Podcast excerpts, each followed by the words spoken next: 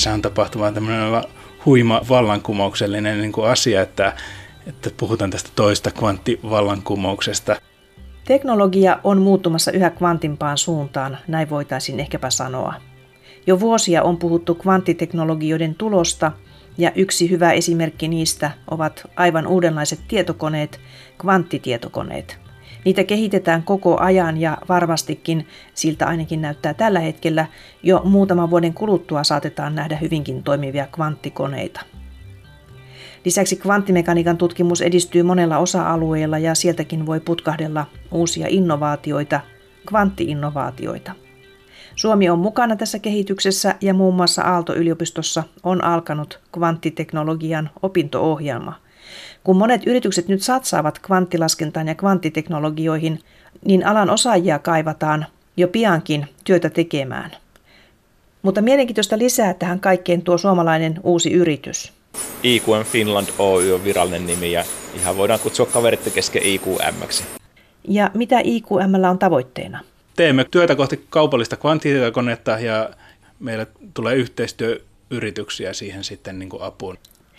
Eli Suomessa rakennetaan oikeaa kaupallista kvanttitietokonetta. Tästä puhumme tänään Tiede Ykkösessä. Kerromme, millainen kone on kyseessä, miten siihen rakennetaan kvanttibitti ja millaisiin tehtäviin kvanttikoneet sopivat. IQM on Aalto-yliopiston spin-out-yritys. Äsken olivat jo äänessä tämän ohjelman haastateltavat Mikko Möttönen ja Juha Vartiainen. He ovat molemmat IQMn perustajajäseniä. Mikko Möttönen on tällä hetkellä professori, hänellä on yhteisprofessuuri Aalto-yliopistossa ja VTTssä ja hän toimii IQMssä tieteellisenä asiantuntijana. Juha Vartiainen taas on IQMn operatiivinen johtaja. Hän on väitellyt tohtoriksi aikoinaan teknisestä korkeakoulusta, joka nykyisin on Aalto-yliopistoa. Tätä ohjelmaa on toimittamassa Sisko Loikkanen. Kvanttitietokone on aivan erilainen kuin tuntemamme PC tai muut nykyiset tietokoneet. Kvanttikoneessa puhutaan kvanttibiteistä perinteisten bittien sijaan ja kvanttibitti rakennetaan ihan eri tavalla kuin perinteinen bitti. Tällä hetkellä kvanttitietokone ei ole samalla tavalla kaupallinen kuin perinteinen tietokone, eli vielä emme voi mennä kauppaan ostamaan kvanttikonetta. Kehitys kuitenkin vie yhä enemmän siihen suuntaan, että koneet kaupallistuvat. Tunnettuja alan kehittäjiä ovat tutut yritykset kuten IBM, Microsoft ja Google.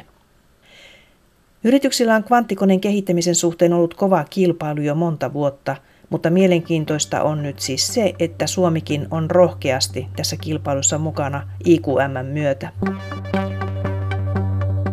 IQM on saanut yli 11 miljoonaa euroa rahaa kvanttikoneen kehittämisen aloittamiseen. Haastatteluhetkellä yrityksellä oli jo 16 korkeasti koulutettua työntekijää ja useita uusia oli tulossa lähipäivinä. Mikko Möttönen ja Juha Vartiainen olivat pohtineet yrityksen perustamista jo kauan aikaa sitten, mutta koska kvanttikoneen rakentaminen on melkoista kilpailua suurten tekijöiden rinnalla, on kiinnostava kuulla, miten lopulta päädyttiin yrityksen perustamiseen professori Mikko Möttönen. Tämä Aalto-yliopistossahan on tavallaan tämmöinen ikään kuin yrityspositiivinen ilmapiiri. Ja siitä sitten kun huomaa, että myös sitä yrityspuolta arvostetaan ja puhutaan, että niitä spin-out-yrityksiä niin kuin pitäisi tehdä, niin siitä tavallaan se on luonut sen oikein lähtökohdan sitten sille mentaalisesti sille ajatukselle, että perustetaanko yritystä vai ei. Ja tällainen niin kuin ajatus sitten heräs monta vuotta sitten, että se voisi olla mahdollista. Ja tietysti sitten kun katsoo maailmalla, että maailmalla näitä startuppeja on syntynyt tälle alalle, niin se näyttää siis siltä, että se voi olla mahdollista. Että ei, ei tarvi olla se ihan se ensimmäinen tota, niin kuin D-Wave hän oli ensimmäinen 20 vuotta sitten, joka tavallaan joutui raivaamaan sitä tietä ja olemaan se ainut sanansaattaja tässä tällä alalla, mutta nyt kun sitä on niin paljon jo suuren yleisön tiedossa tämä ala- ja kvanttitietokoneet, niin ikään kuin se on helpompi sitten lähteä perustamaan.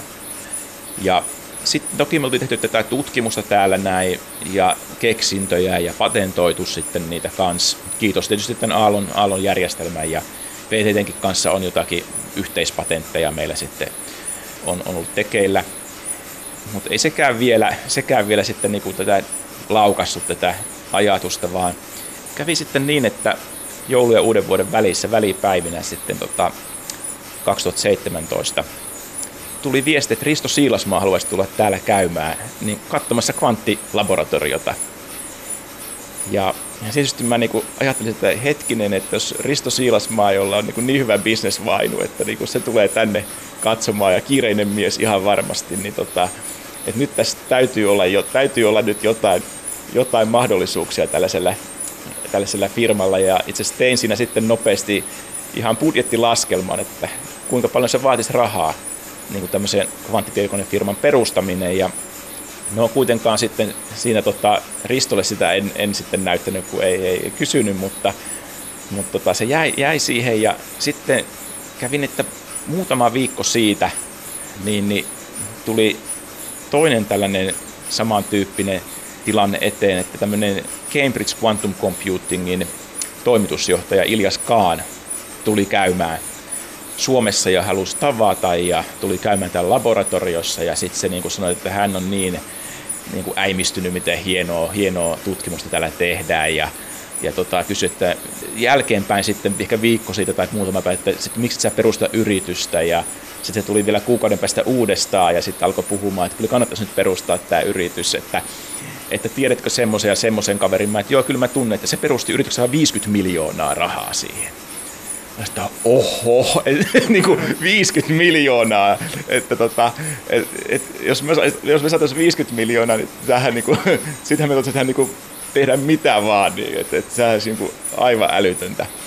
Ja tota, sitten mä niin kuin oikeastaan päätin sitten, sitten sen keskustelun jälkeen, että okei, että lähdetään sitten yrittää. Että ja heti seuraavana päivänä, kun Iljas oli käynyt, niin mä itse asiassa aloin puhua Juhalle tästä, tästä jutusta näin, että Juha tuli sitten heti siinä, heti siinä sitten tähän niin kuin mukaan, koska sitten on niin kuin kiva, että on joku, joku, jonka kanssa vähän suunnitella, että ei, ei sitten tota, niin, ole, ole ihan yksin tässä. Ja sitten tietysti oli tämä investointipankki pankki sitten tota, tuolta Britanniasta, joka tuli sitten niitä sijoittajia onkimaan sitten mukaan, että he tuli niin kuin ikään kuin kanssa siihen semmoiseksi veturiksi, koska, koska niin kuin tietysti tämä tutkimustyö oli se mun, mun pääasia ja sitten tämä, tämä firmapuoli, niin siinä oli hyvä, että siinä oli niin kuin muita, muita kanssa vetämässä sitä hommaa eteenpäin. Mutta siitä se niin kuin tavallaan lähti, lähti se ajatus, että, että tota, yritetään, yritetään niin kuin, tota, niin, että jos sen saisi sen yrityksen pystyy. Nyt tällä hetkellä tilanne on siis se, että teillä on 11,2 miljoonaa euroa käytössä. Onko näin? Kokonaispääomasijoitussumma on nyt 11,45 miljoonaa euroa tällä hetkellä ja tietysti siitä on osa käytetty jo ja osa on sitten tulevia suunnitelmia varten ja palkkojen maksua varten ja toki ei se hirveän kauaa riitä. Että meillä on tietysti nyt on tarkoitus painaa täysillä kaasua ja ollaan painettukin täysillä kaasua ja pitää se pohjassa niin, että saadaan mahdollisimman nopeasti tämä yritys kasvamaan kaikin puolin ja, ja sitten hakea lisää rahoitusta A-kierroksella. Tosiaan teillä on nyt vasta semmoinen siemenraha tässä tai semmoinen alkusysäysraha ja sitten tästä täytyy koko ajan, kun työ lähtee käyntiin, niin hankkia lisää rahaa, koska eihän tällainen kvanttitietokone heti synny, että siihen menee kyllä oma tuotekehitysaika. Juha Vartiainen. Se on totta, että nämä tämmöiset konsensusestimaatit, että siitä, niin kuin siitä kunnoista kvanttitietokoneista on niin, että ne on niin 5-10 vuoden kuluttua, niin tota, näin kilpailijoillakin niin vasta, vasta siinä. Ja me yritetään olla tietysti samassa aikataulussa täällä valmiina myös. Että, ja tota, tämä alahan menee koko ajan eteenpäin, että, että koko ajan tulee markkinoille uusia esimerkiksi näitä komponentteja, joita voi sinällään sit hyödyntää tässä. Että, että niin, tota, me yritetään rakentaa kokonainen kvanttitietokone samaan aikaan kuin kaikki muutkin ja, ja meillä on omat suunnitelmamme siihen.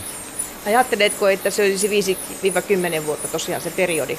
No kyllä mun on uskottava, kun niin kuin alan parhaat tutkijat näin sanoo. Niin, et, ja tota, kyllä mä niin kuin, ei siinä mitään fundamentaalia estettä ole, ettei niin tota, päästä eteenpäin. Että, toki niin kuin, hirveästi teknisiä haasteita insinöörityötä tarvitsee tehdä valtavasti, mutta että, että jos siellä laitetaan riittävästi rahaa ja riittävästi insinöörityötä. Tietysti just niin kuin sanottu, niin, niin kuin tekijöitä on niin kuin rajallisesti, että niin tota, vaikka pistät kuinka paljon rahaa, niin ei sitä saada, niitä ihmisiä ei saada sen nopeammin enempää tähän niin kuin tutkimukseen ja tekemään näitä näitä. Että se, se on se suuri rajoittava tekijä tällä hetkellä. Tuossa sanoit äsken aika mielenkiintoisen asian, että yhä enemmän saadaan uusia valmiita komponentteja. Niin onko siis niin, että tälläkin alalla on jo siis komponentteja valmiina? No pikkuhiljaahan tämä menee sitä kohti, niin että niin, tota, esimerkiksi jos puhutaan tästä niin näistä mikroaaltolaitteista ja näistä, niin tota, niitä tulee niin kova vauhtia kaikenlaista niin myyntiin, mitä niitä aikaisemmin ei ollut, että piti lähteä rakentamaan itse, niin, niin tota, nyt pystytään vuosien työ ohittamaan sillä, että ostetaan joku laite kaupasta. Eli kvanttitietokoneen kehitys nopeutuu myös sitä kautta, että tämä komponenttivalmistus ja niiden paremmuus paranee koko ajan. Joo, siis nimenomaan, että, että niin tätähän on siis vuosikymmenet tehty vähän tämän tapaista tutkimusta ja näin, mutta oltu tyytyväisiä, kun saatu kerran joku toimimaan pikkusen ja näin mutta, niin kuin akateemisessa ympäristössä, mutta nyt kun mennään tälle kohti tämmöistä teollisempaa tuotantoa, niin tota, tulee kaikenlaisia näitä niin kuin liittimiä ja johtoja ja jäähdyttimiä ja kaikenlaista teknologiaa, jota tähän tarvitaan, niin, niin, niin tota, saatavilla. Ja miksei varmaan jatkossa kupittiakin joku olla myymään sitten, että ei tarvitse enää omia puhdastiloja tai ei tarvitse pääsyä sinne, vaan sitten voi joku, joku voi vain siirtyä integroimaan niitä yhteen ja, ja tota, myymään laitteita. Tuo Juha Vartiaisen käyttämä sana kubitti tarkoittaa siis kvanttitietokoneen bittiä eli kvanttibittiä, jota siis kutsutaan kubitiksi, kubitti. Ja sitten tietysti on niin ihan toinen puoli kokonaan tästä on tämä softapuoli, eli siis maailmassa on jo nyt paljon yrityksiä, jotka ihan vain erikoistuvat kvanttitietokoneen softakehitykseen, mikä on tietysti aika suuressa etunojassa, kun ottaa huomioon, että ei vielä laitteita olemassa. Tässä taustalla ovat koko ajan rouskuttaneet melko äänekkäästi kylmälaitteisiin liittyvät pumput Otaniemessä, Mikronovassa, jossa haastattelut on tehty. Näitä kylmälaitteita, niin sanottuja kryostaatteja, tarvitaan kvanttitietokoneisiinkin. Tähän äänekkääseen ympäristön ja kryostaattien pariin palaamme kohta takaisin. Mutta sitä ennen siirrymme hetkeksi hiljaisempaan tilaan ja puhumme IQM kvanttikoneen rakenteesta. Kvanttikoneen koodallahan puhutaan kubiteista perinteisen tietokoneen bittien sijasta. Aloitetaan nyt siitä, kuinka monta kubittia IQM kvanttikoneeseen on suunniteltu tulevan. Operatiivinen johtaja Juha Vartiainen.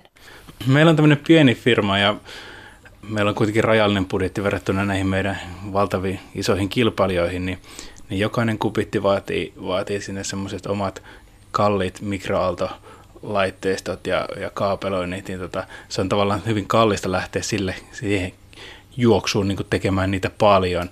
Niin tota, me on valittu tämmöinen linja, että me mennään laatu edellä, eli me tehdään pieni määrä ja kupitteja, joissa niin tota, me voidaan näyttää, että meidän kilpailuetu toteutuu. Eli meillä on tietynlaisia, tietynlaisia niin tekniikoita, joilla me saadaan hyvin nopeasti tehtyä tämmöisiä kupittien resetointia ja operaatioita ja, ja lukua.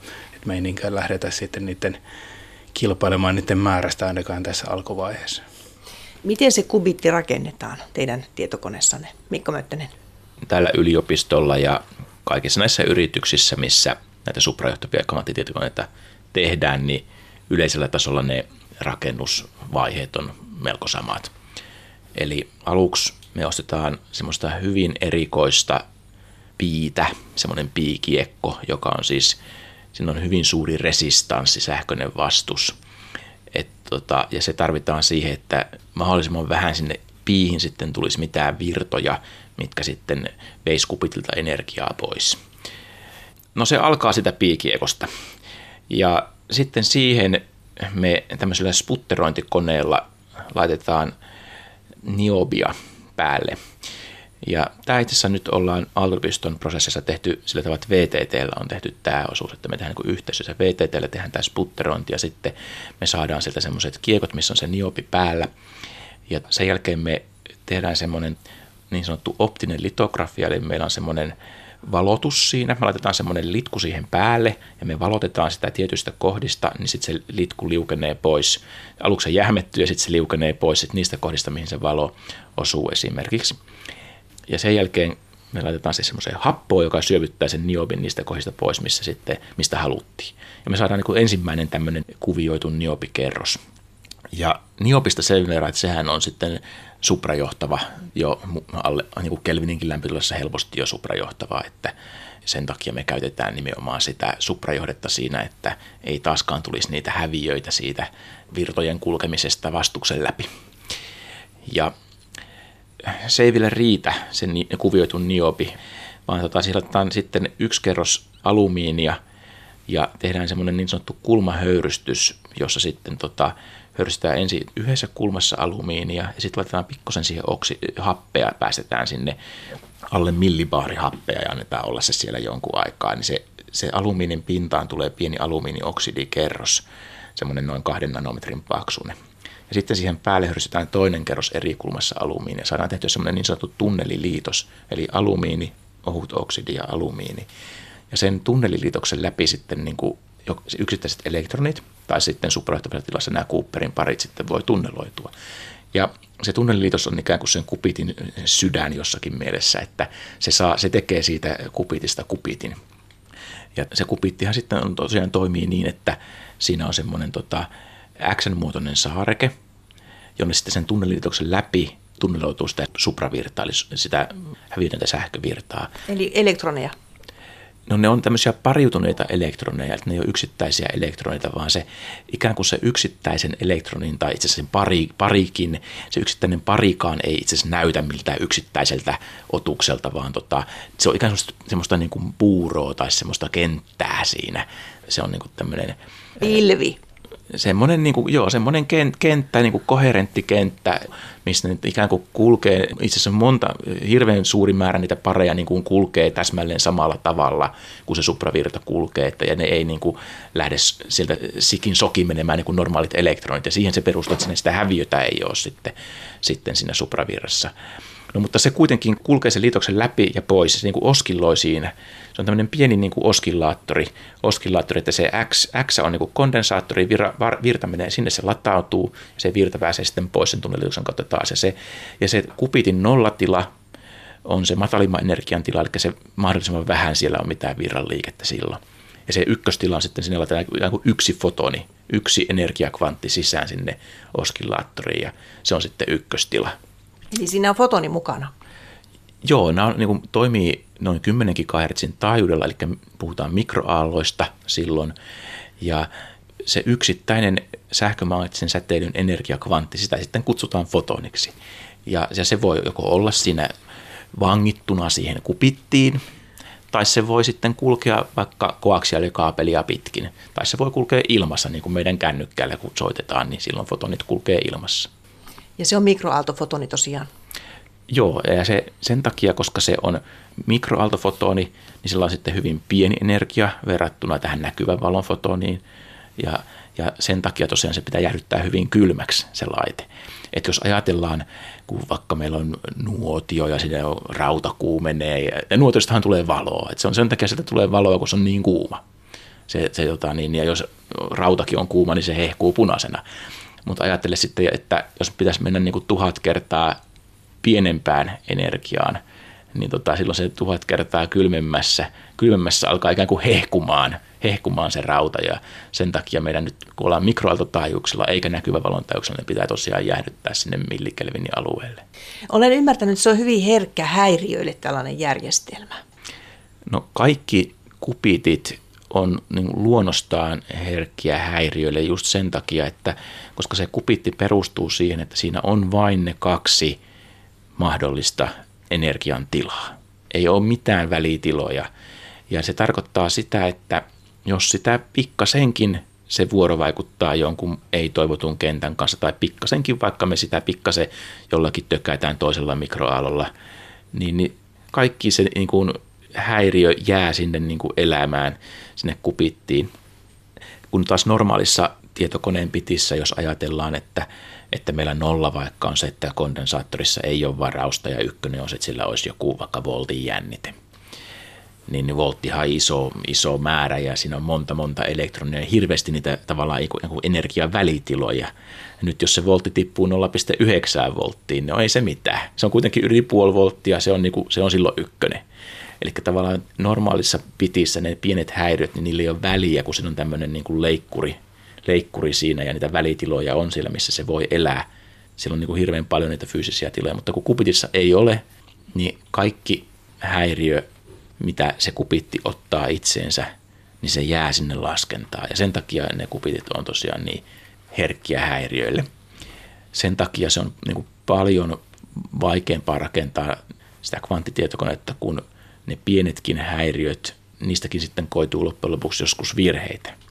Ja nyt, että miten ne virheet saadaan joko mahdollisimman pieniksi, että se laskenta saadaan suoritettua ennen kuin tulee liian paljon virheitä, tai miten saadaan sitten korjattua niitä virheitä, niin ne on ne kaksi, kaksi niin kuin tapaa, millä sitten loppujen lopuksi voitaisiin saada tämmöinen käytännön kannalta hyödyllinen kvanttitietokone.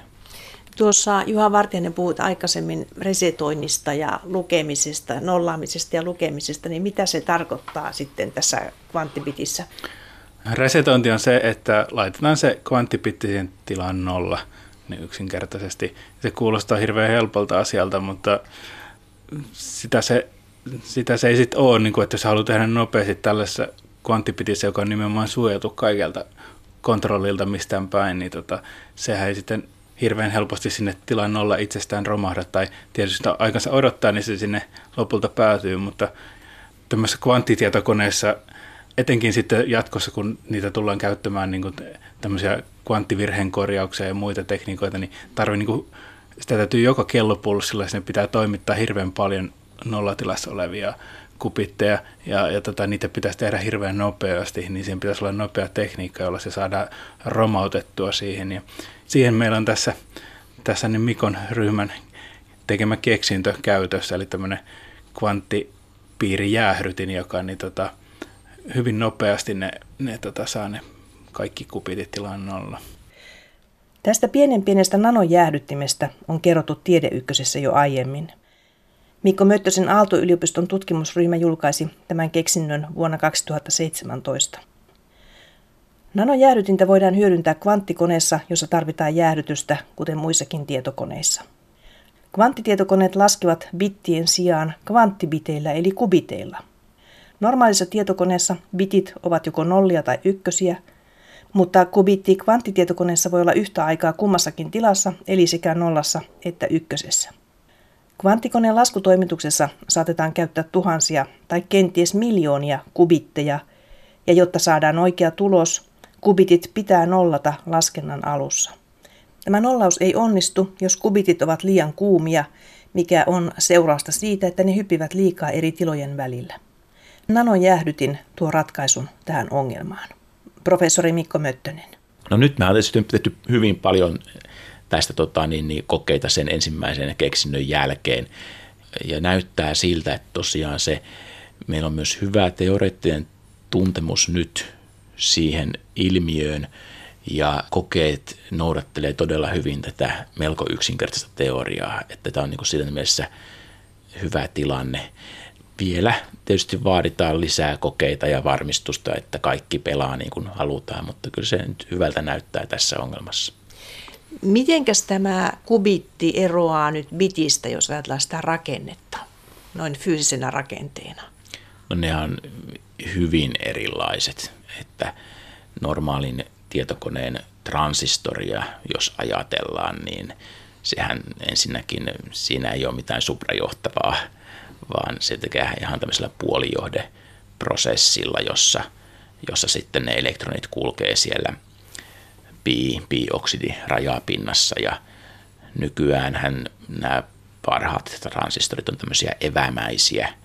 Puhutaan tämmöisestä evä- tai finfetistä. Finfet, fin on se evä, myös voi tarkoittaa suomalaista fin, mutta, mutta tota, tässä vaiheessa se ei tarkoita suomitransistoria, vaan, tota, vaan evä, evätransistoria. Ja se evä on tavallaan tehty sen takia, että kun saataisiin vähemmän, vähemmän pinta-alaa, eli nostetaan se ylöspäin, ylöspäin sieltä semmoinen evä, eikä se olekaan siinä tasossa sitten, että saadaan pakattua sitten tiheempään näitä transistoreja. Ja siellä tosiaan puhutaan ihan 10 nanometrin koko luokista niissä aktiivisissa alueissa näissä ihan viimeisimmissä transistoreissa, että on menty niin kuin hyvin pieneksi. Ja, ja toki sielläkin sitten niin kuin ne kvanttiilmiöt alkaa tulla – tulla sitten esiin, mutta ne näyttäytyy tälle klassiselle tietokoneelle ikään kuin vaan haittana tai ongelmana, että sieltä tuleekin tämmöisiä vuotoja sitten johtuen näistä elektroniten tunneloinnista ja muusta. Niihin, tota, mutta semmoisia ne normaalit transistorit siis on. Ja tota, nyt nämä hän on sitten niin kuin ihan jättiläisiä verrattuna näihin normaaliin tietokoneen transistoreihin. Ja, ja niissä sitten on taas koko luokkaan tämmöinen niin kuin millimetrin kymmenesosa on se niin kuin koko luokka, mistä puhutaan. Ja, ja no, ne on tosiaan nyt tässä meidän tapauksessa tämmöisiä sähköisiä värähtelijöitä, missä se, se sähkö sitten heiluu edestakaisin siellä ja perustuu siis aivan täysin erilaiseen mekanismiin. Eli siis kvanttibitti on suurempi kooltaan kuin tuo perinteinen bitti? Kyllä on, että ne perinteisen tietokoneen transistorit on tosiaan nyt tässä kun Mooren laki on, on juossut, juossut vuosien saatossa eteenpäin, niin ne on niin kuin kutistunut aivan käsittämättömän pieniksi, että se on, se on vielä semmoinen teknologia-ala kyllä, missä nyt jos ei, jos ei osaa sitä tehdä ja lähtisi tekemään, niin menisi niin kauan, että sen, sen opettelisi juurta jaksaen. Onko siinä jo raja saavutettu tässä koossa? Että enää pienempään ei kohta voi mennä? No sitähän niin koko ajan mietitään, että, että kuinka kauan sen muodon laki jatkuu, onko se jo pysähtynyt. Sinähän on semmoinen hauska että sitähän ei voi tietää, että se on pysähtynyt, vaan katsomalla sitä kaupasta tulevien prosessoreiden ominaisuuksia, koska, koska tota, niin kun se on semmoinen eksponentiaalisesti nouseva käyrä, käyrä niin sitten kun se pysähtyy, niin se pysähtyy ikään kuin seinään ja, ja tota, niin, niin siinä, sitä ei voi tietää, tietää vaan katsomalla niitä tuotteita, mutta toki se, että mitä tutkimuksessa tehdään, mitä semmoisessa laboratoriossa on tehty, mistä ei ole vielä sitten niin kuin tullut tuotetta, niin siitähän sitä voi sitten arvioida, että saadaanko sieltä niin kuin nyt halvemmalla laskentatehoa ulos – transistoritten kokoa nyt on hankala lähteä niin kuin hirveästi nyt pienentää, mutta just sitten voidaan mennä sinne kolmanteen ulottuvuuteen tai vähän erilaisia tehdä. Ja kun kyselee näiltä henkilöiltä, jotka on siellä kehittämässä näitä uuden sukupolven klassisen tietokoneen transistoreita, niin kyllä siltä sitten semmoista viestiä tulee, että ei se vielä ole pysähtynyt, että kyllä se kyllä sieltä niin pitäisi tulla, pitäisi tulla vielä lisää tehokkaampia prosessoreita ulos. Ja kvanttitietokoneiden kannalta niin sehän on vain hyvä asia, että se kehitys jatkuu, koska ei kvanttitietokone sillä tavalla kilpaile normaalin tietokoneen kanssa, kun kysymys ei ole siitä, että me saadaan sitten vaikka kaksi kertaa tai kymmenen kertaa nopeammin joku ratkaistua, vaan kysymys on siitä, että onko joku mahdollista ratkaista vai eikö se ole mahdollista ratkaista. Mitäs ongelmia on sellaisia, mitä klassinen tietokone ei ratkaise, mutta kvanttitietokone ratkaisee? Juha Vartiainen. Kaikkihan tästä lähti siitä 90-luvun lopulla, Sorin algoritmi aikanaan keksittiin ja, ja tota, huomattiin, että pystyy löytämään alkulukutekijöitä, jotka kerrottuna keskenään niin antaa vielä isomman luvun, niin, tota, niin jakamaan sen, sen ison luvun tosiaan niin alkulukutekijöihin. Ja tämä on tämmöisessä monessa näissä salausalgoritmeissa niin perusosainen sitten, että jos tälleen pystyisi tekemään, niin sitten jotkin näistä salausalgoritmeista sitten kävisi niin kuin voimattomiksi. Tämähän oli varmaan alkusysäys, niin että tässä niin kuin jotain muuta ja sitten oli, oli joukko muita semmoisia niin aika, aika teoreettisia ehkä algoritmeja silloin alkuvaiheessa, joita esiteltiin, että, että näin ja näin voisi tehdä ja, ja tota, sillä voisi saada semmoista nopeuden lisää, mutta nyt ehkä niin kuin sanotaanko, että nykyvuosina enää tämä, tämä ei ole enää niin, kuin niin keskiössä siinä, vaan on tullut sitten enemmän tämmöiset kvanttisimulaatiot ja kvanttioptimointi ainakin tällä ensivaiheessa, niin, niin tota, kaksi tämmöistä käyttökohdetta, joissa niin tota, toivotaan, että saataisiin nopeuden lisää. Siis tähän ylipäätään tämä homma, miten niin kuin nähdään tämä, että tämä ei nyt vaan tule yhtäkkiä, että tietokoneet korjataan kvanttitietokoneella, vaan tulisi niin kuin, tällainen tämmöinen niin kuin suurteholaskennan osa-alue, eli on, on joku supertietokone, jossa sitten lisänä olisi tämmöinen kvanttiyksikkö, että näin nähdään tällä hetkellä, että olisi se, se juttu, ja, ja se valtaosa laskennallisista ongelmista ja haasteista lasketaan suurteholaskennan puolella ihan tavanomaisesti, ja sitten ne osat ongelmasta, jotka niin kuin voidaan ratkaista kvanttikoneella, niin ne, se, sit se lisäosa sitten hoitelee ne. Ja tota, tämä DV vähän tässä kunnostautunut, että he on niin tehneet yhteistyösopimuksia erilaisten teollisuuden isojen toimijoiden kanssa ja he ovat löytäneet heidän omalle koneellensa vaikka sun minkälaisia käyttökohteita. Nähtäväksi ehkä jää sitten, että mikä tulee olemaan se killerisovellus, että mikä nyt olisi niin kuin aivan niin kuin yksi selkeä niin kuin joku juttu, niin tiettyjä lannoitemolekyylejä pystyisi simuloimaan tällä kvanttikoneella niiden energiatason rakenteita ja pystyisi saamaan siinä aikaan jotain semmoista molekyylitason löydöksiä, että tämän kaltaisia esimerkkejä löytyy, löytyy kyllä paljon, mutta ehkä tämä lannoite esimerkki on se kaikista niin kouriin tuntumia, mitä mä olen nähnyt. Minua tämä aina ihmetyttää, tämä lannotemolekyylin mallintaminen, kun ei, ei ne nyt minusta niin kovin monimutkaisia ole. Mikä siinä on juuri se juju siinä lannoitteessa? Siinä nimenomaan on toi juju, että se ei ole liian monimutkainen, jotenka ajatellaan, että se ei vaatisi niin monen kupitin muistia. Mutta toisaalta se on kuitenkin sen verran monimutkainen, että sitä tarkkaa ratkaisua normaalilla tietokoneella niin ei oikeastaan voi tehdä. Eli se on ikään kuin tämmöinen riittävän monimutkainen, mutta ei, ei liian monimutkainen. Ja, ja siksi sitä ajatellaan, että se voisi olla yksi näistä aikaisen vaiheen käyttökohteista kvanttitietokoneelle. Kysymys on siis molekyylien mallinnuksesta, jota jo nyt tehdään nykyisillä tietokoneilla, mutta joka muuttuu huomattavasti tehokkaammaksi ja paremmaksi kvanttitietokoneessa.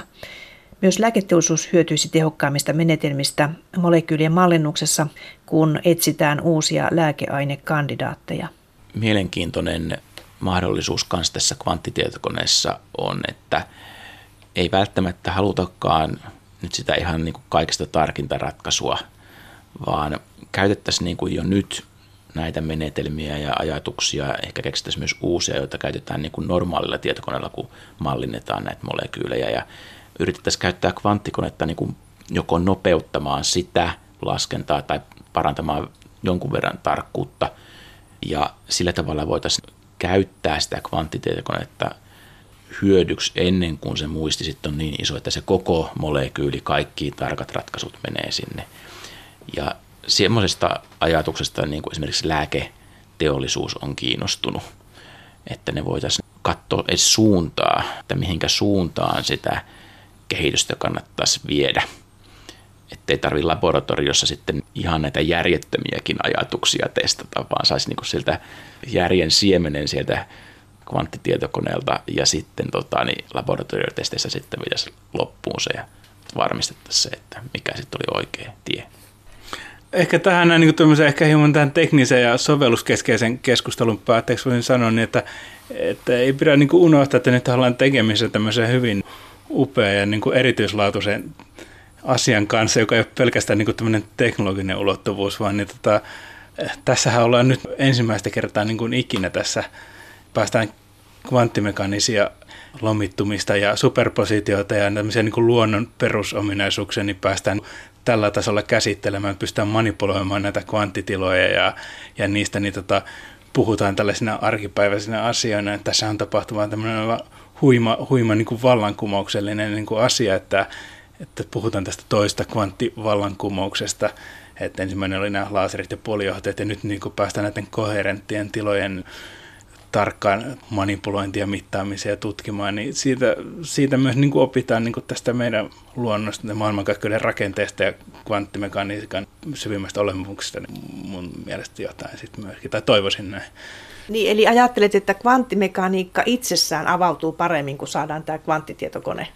Niin siis kvanttimekaniikka sinällään oli alun perin silloin sata vuotta sitten kehitetty tämmöisille hiukkaisille atomeille ja tämmöisille näkymättömille asioille, ja, jotka tapahtuu silleen vähän puoli esoterisesti tuolla niin kuin jossain, jossain, mutta nyt siitä on tullut tällainen, että tuossa se nyt on tuossa viereisessä huoneessa niin kuin ihan oikeasti näin, ja sitten se menee ne tilat nyt sitten lomittuneeseen ja näin ja tälleen, ja päästään mittailemaan. Ja niin kuin, hyvin niin kuin arkipäiväiseksi asiaksi, niin että kyllä tässä niin kuin, nyt äsken puhuttiin näistä laskennallisista mutta sitten lisäksi on näitä anturisovelluksia ja ehkä tietoliikennesovelluksia, ja, mutta lisäksi ihan siitä, että me ymmärretään näitä ilmiöitä enemmän, niin kenties jos 50 vuoden päästä vielä tehtäisiin uusi ohjelma, niin sitten ehkä nähtiin, että tämä oli niin kuin jonkun uuden ajan alku, jolla niin kuin tuli kaikenlaisia muita, muita asioita. Nythän tämä nähdään kovin tämmöisenä niin kuin tietokonekeskeisenä, ja toki niin kuin sitä kohti mennään, mutta tässä kenties tulee jotain aivan uudenlaisia laitteita tai jotain muuta niin kuin teknologiaa tästä.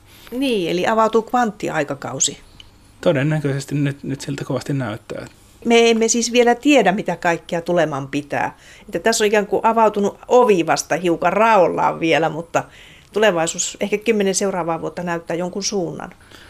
No näin uskoisin, että nyt, nyt me niin lähdetään tästä, että akateeminen tutkimus on päässyt tiettyyn asiaan käsiksi ja niin kuin aika hyvin tutkinut, ja me lähdetään sitä skaalata eteenpäin. Ja, ja sitten meillä on käsissä ehkä semmoisia laitteita, joilla päästään tekemään sellaisia asioita, mitä me edes osataan oikein nyt arvatakaan. Onko tämä ymmärrettävissä niin, että tämä kvanttitietokoneen rakentaminen ja sitten se ilmiömaailma, joka sitä kautta avautuu, niin se tavallaan auttaa ymmärtämään sitä kvanttimekaniikkaa paremmin. Siis, että se teoriapuolikin siinä avautuu uudella tavalla. Mitäs mieltä siitä olette? No kyllä mä uskoisin, että mä ainakin toivoisin, että nuoret opiskelijat innostuisivat opiskelemaan kvanttimekaniikkaa nyt enemmän kuin kerran ollaan tällaisessa tilanteessa, että tällaisia ihan kaupalliselta pohjalta rakennellaan kvanttitietokoneita täällä Suomessa asti. Ja, ja tota, näiden tutkimus on nyt niin kuin edennyt aika paljon ja että se tulisi ihan sitä kautta. Ja sitten kyllä, kyllä mä niin kuin uskoisin, että olisi hirveästi potentiaalia, potentiaalia ja uskoisin, että nuoret fiksut opiskelijat niin tota, haluaisivat tähän perehtyä sitten. Joo, tästä koulutuspuolesta sen verran, että meillähän on Aaltolipistossa nytten ensimmäisen vuoden opiskelijat tullut sisään tämmöiseen kvanttiteknologian kandiohjelmaan. 20 opiskelijaa pääsi sisään ja ja tota, enemmänkin kyllä haluaisin ottaa sinne. Ja siellä tosiaan on nyt ihan räätälöity sitten ne kurssit ja kaikki sillä tavalla, että se mahdollisimman paljon saisi sitä kvanttiteknologian osaamista. Ja siellä jopa näistä suprajohtavista kupiteistakin sitten opetetaan sillä ihan kanditasolla.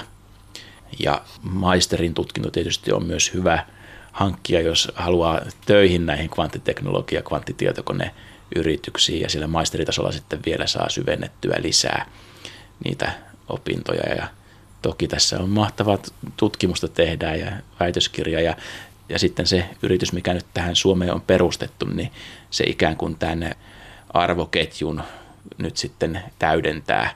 Eli semmoinen yritys oikeastaan on puuttunut täällä Suomesta, mikä sitten terävimmän kvanttiteknologian osaajia nyt sitten palkkaisi semmoisiin tehtäviin, jossa sitä tarvitaan just sitä osaamista, mutta nyt sitten tota, tämä on ongelma ratkaistu ja nyt ei kun vaan sitten opiskelemaan tänne Aalto-yliopistoon kvanttiteknologiaa ja sitten töihin tänne yrityksiin ja tutkimusryhmiin. Puhutaan vielä kvanttitietokoneen rakentamisen nykytilasta. Mikko Möttönen, onko se niin, että yhtään kaupallista kvanttitietokonetta ei ole myytävänä vielä? Muistaakseni IBM nyt, kun he julkaisivat tämän System One kvanttitietokoneen, niin alkoi myös puhumaan siitä, että on mahdollista ostaa, ostaa se tai sellainen. Mutta käytännössä se tarkoittaa sitä, että itse asiassa ostat sitä laskenta-aikaa, että se yksikkö on sitten heidän holvissa ja sitten pääsee siihen käsiksi ulkoa päin. Ja sitten on myös ainakin yksi webbikauppa, missä oli nähnyt näitä kvanttiprosessoreita, voisi ostaa kvantti, ihan piisiruja. Ne ei näyttänyt hirveän hyviltä, niin kuin ainakaan vielä, että näytti olevan aika, aika semmoista, niin kuin, että meidänkään ei niitä kannattaisi tänne ostaa, koska me osataan tehdä täällä ihan yhtä hyvin vähintäänkin niitä. Onko IBM nyt tässä edelläkävijä? Olemme kanssasi puhuneet aikaisemmin myös tästä D-Waveista, joka josta oli silloin aikoinaan puhetta, että se ei edes ole kunnon kvanttitietokone, mutta mikä, mikä siis näiden kilpailutilanne nyt on? Tosiaan D-Wave ja IBM, niin ei ne sillä tavalla niin suoraan kilpaile, koska se lähestymistapa on hyvin erilainen. Eli ne ongelmat, mitä sitten D-Wave ratkoo ja tulee ratkaisemaan, niin todennäköisesti on hyvin eri ongelmat kuin mitä sitten näillä ensimmäisillä muilla kaupallisilla kvanttitietokoneilla olisi. Eli siinä mielessä ei vielä ainakaan tämmöistä niin pahaa kilpailuasetelmaa ole. Dive on tosiaan siinä kvanttitoivutuksessa tai quantum annealingissä se edelläkävijä ollut pitkään jo ja, ja niillä on todella, todella hyvät systeemit siinä. Tästä niin sanotusta loogisesta kvanttitietokoneesta, mitä myös IQM rakentaa, niin on ehkä hiukan hankala sanoa, että kuka on nyt sitten se johtaja, koska eri yrityksillä on eri, eri määrä kupitteja ja erilaatuisia ja, ja sitten toinen voi olla vähän toisessa parempi ja toinen toisessa parempi. Ja sitten sitä ei ole itse asiassa julkaistukaan sitä viimeisintä kehitystä, että niillä yrityksillä on siellä liikesalaisuudena se, että mit, mitkä ne viimeisimmät tulokset sitten on. IPMlle täytyy nostaa hattua siitä, että ne on ollut niin hyvin voimakkaita tässä markkinoinnissa ja ne on tätä ikään kuin kvanttitietokoneen sanomaa levittänyt todella tehokkaasti ja, ja sitten ne on laittanut näitä kvanttiprosessoita sinne pilveen, eli kuka tahansa pääsee käyttämään. Tämä on niin hyvin tärkeää koko alan kannalta. Just si- siinä ne on ollut niin kuin edelläkävijöitä.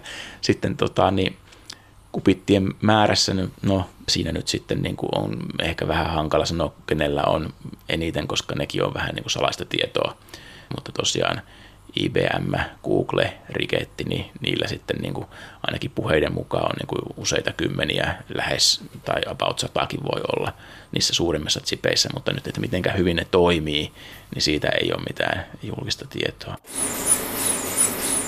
Näin siirryimme takaisin Mikronovan ja kryostaattien äärelle. IQM ei toimi suinkaan Mikronovassa, vaan sillä on otanimessä omat tilat melko lähellä olevassa rakennuksessa. Professori Mikko Möttönen jatkaa. IQM on sitten ihan oma laboratorio toisessa rakennuksessa, jossa sitten IQM tekee kokeita. Onko tällä IQM myös kryostaatteja? IQM siellä omassa laboratoriossa siellä kyllä on jo kryostaatti pystyssä. Mutta ei toiminnassa vielä?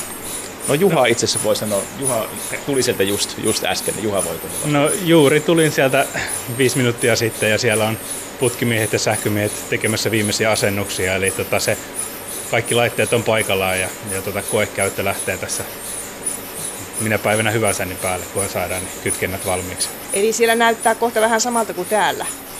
No siltä näyttää samalta, mutta ehkä hieman siistimmältä ja isommalta ja, ja tota, hieman, hieman teollisemmalta mutta samanlainen kryostaatti kuin täälläkin. Nämä ovat, mitä nämä kryostaatit ovat tämmöisiä valkoisia pönttöjä oikeastaan. Ja sitten tuossa kyljessä lukee tuo yrityksen nimi, joka ne on valmistanut ja toi suurin noista on tuommoinen metrin paksuinen ja sitten nämä muut ovat tämmöisiä vähän pienempiä, mutta yli puolen metrin. Eli siis tämän tyyppinen kryostaatti siellä myöskin. Joo, meillä on tämmöinen ihan samalta valmistajalta tilattu erittäin hyvässä yhteistyössä. Olemme saaneet sieltä tosi nopealla toimituksella nyt tämän ensimmäisen kryostaatin ja, ja tota, jatko on tulossa niin paljon lisää näitä samoja laitteita. Tosiaan nyt kun tehdään tällaista kvanttitietokonekehitystyötä, niin tämä kryostaatti on ihan välttämätön laite. Eli siinä päästään siinä laitteessa hyvin lähelle absoluuttista nollapistettä, niin sellaista lämpötilaa tarvitaan tai sellaista kylmyyttä tarvitaan. Joo, tässä rutiiniomaisesti päästään sinne 30 millikelvinin lämpötiloihin, mikä nyt ei ole mikään niin maailmanennätys siinä. Sitä, sitä ei tässä olla hakemassa, mutta mutta niin tota, erittäin kylmästä lämpötilasta joka tapauksessa puhutaan. Onko myös niin, että sitten kun se kvanttitietokone, jos kuvitellaan, että se olisi jo olemassa, niin senkin pitäisi sitten sen piirin olla siellä hyvin kylmässä sen tietokoneen toiminnan aikana? No jos mennään eteenpäin tällä superjohtavalla teknologialla ja näillä materiaaleilla ja näillä tämän kaltaisella, mitä tällä hetkellä tutkitaan, niin tota, tämä lämpötila on edellytys sille, mutta on tietysti olemassa hiukan erilaisia variantteja, joilla sitten mahdollisesti joku, joku niin tota, muukin, muu lämpötila olisi mahdollinen. Mitäs tuommoisen pöntön sisällä on? Nyt emme voi katsoa sinne, koska se on suljettu, mutta mitä siellä olisi, jos me voisimme avata sen tuosta? Siellä on tämmöisiä levyjä, jotka sitten on tota, maan, maan suuntaisesti siellä semmoisia pyöreitä levyjä ja ne on sitten kiinnitetty toisessa tämmöisillä metallitangoilla, jotka johtaa hyvin vähän lämpöä. Se idea on sitten se, että ne levyt voidaan pitää eri lämpötiloissa. Ja se alin levy tosiaan siellä nyt on noin 10 millikelvinin lämpötilassa tällä hetkellä näissä meidän laitteissa. Ja siellä sitten se kvantti, kvanttisiru on ja sitä kaikki ne ohjauspulssit tällä hetkellä tosiaan sitten tätä huoneen lämpötilasta laitetaan sinne kylmää ja ne ohjaa sitä ja mittaa sitä kupittia. Tosiaan Juha tuossa kaavaili pitkälle tulevaisuuteen, että miten tämä voi kehittyä nämä jäähdyttimet ja onhan se totta, että, että tässä on vielä selvästikin vähän niin kuin löysää, mitä voi niin kuin optimoida tästä koosta, mutta se koko ei niin kuin tällä hetkellä niin hirveän suuri ongelma ole, koska näitähän täytyy niin kuin verrata lähinnä konesaleihin näitä laboratorioita tai näitä jäähdyttimiä, mitkä täällä on, ei, ei kännykkään tai, tai läppäriin. Et tota, konesalissa sitten on yleensä aika paljon tilaa ja paljon koneita ja jos jos tämmöisellä muutaman neliömetrin jäähdyttimellä kvanttitietokoneella sitten voitaisiin tulevaisuudessa korvata vaikka sata tietokonetta tai tuhat, niin ymmärretään se, että silloin se kannattaa tehdä. Itse asiassa tuossa IBM hän julkaisi tänä vuonna muistaakseni sellaisen System One laitteen, jossa he oli sitten niin kuin pakannut yhteen boksiin sitten tämän jäähdyttimen ja luultavasti myös sitä elektroniikkaa ja sellaista, että se oli ikään kuin sitten yksi yksikkö, joka oli se kvanttitietokone ja se näyttää niin kuin sen, että, että tällaisia sitten näitä yksikköjä voitaisiin sitten niin kuin pistää paljon, paljon vierekkäin ja ne toimisi riippumatta toisistaan. Noita hyvin alhaisia lämpötiloja, joihin kryostaatilla päästään, siis lähelle absoluuttista nollapistettä, niin niitä tarvitaan suprajohtavuuden aikaansaamiseksi kvanttibitissä. Ja suprajohtavuus on ilmiö, jossa sähkö kulkee vastuksetta. Ja tällainen ilmiö syntyy kyseisissä materiaaleissa hyvin hyvin kylmissä olosuhteissa. Tähän loppuu vielä hiukan IQM-nimestä. Mistä se tulee? Professori Mikko Möttönen. Kun tätä yritystä alettiin perustamaan ja ei ollut, yritystä ei ollut virallisesti papereilla edes, niin sitten jossakin vaiheessa investointipankki, joka sitten oli, oli tehnyt sopimuksen heidän kanssa, että he auttaa tässä perustamisessa, sanoo vaan, että nyt pitäisi keksiä nimi. Ja mä aloin miettimään, että mikä se olisi hyvä nimi ja mä tulin siihen tulee sitä IQM, olisi, tota, olisi hyvä, koska siinä on tavallaan kuu on vähän niin kuin, no kvanttifirmoissa aina pitää olla kuu jossain. Ja sitten tota, I ja M tuntui hyviltä kirjaimilta ja sitten tämä IQM sitten syntyi, mutta se, että mitä se IQM tarkoittaa, niin sitä ei ole, tai en ole kenellekään vielä kertonut. Jotkut sanat on takana siellä. Hetihän minulle nyt tulee mieleen sitä East Information. Kaikki voi sitä arvailla. Siinä on ihan tosi hyviä, kun sitä ei kerro, niin tota, tosi hyviä arvauksia on kyllä tullut siitä. Että...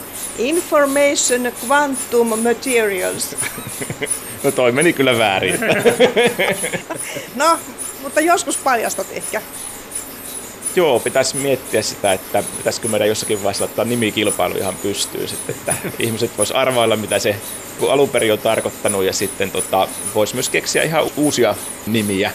Katsos, tämä Materials tuli tähän sen takia, että ne materiaalikehitystyöt ovat hyvin tärkeitä tässä, kun kehitellään kvanttitietokonetta. Kyllä materiaalit on tärkeitä tietysti tässä meidänkin työssä. Että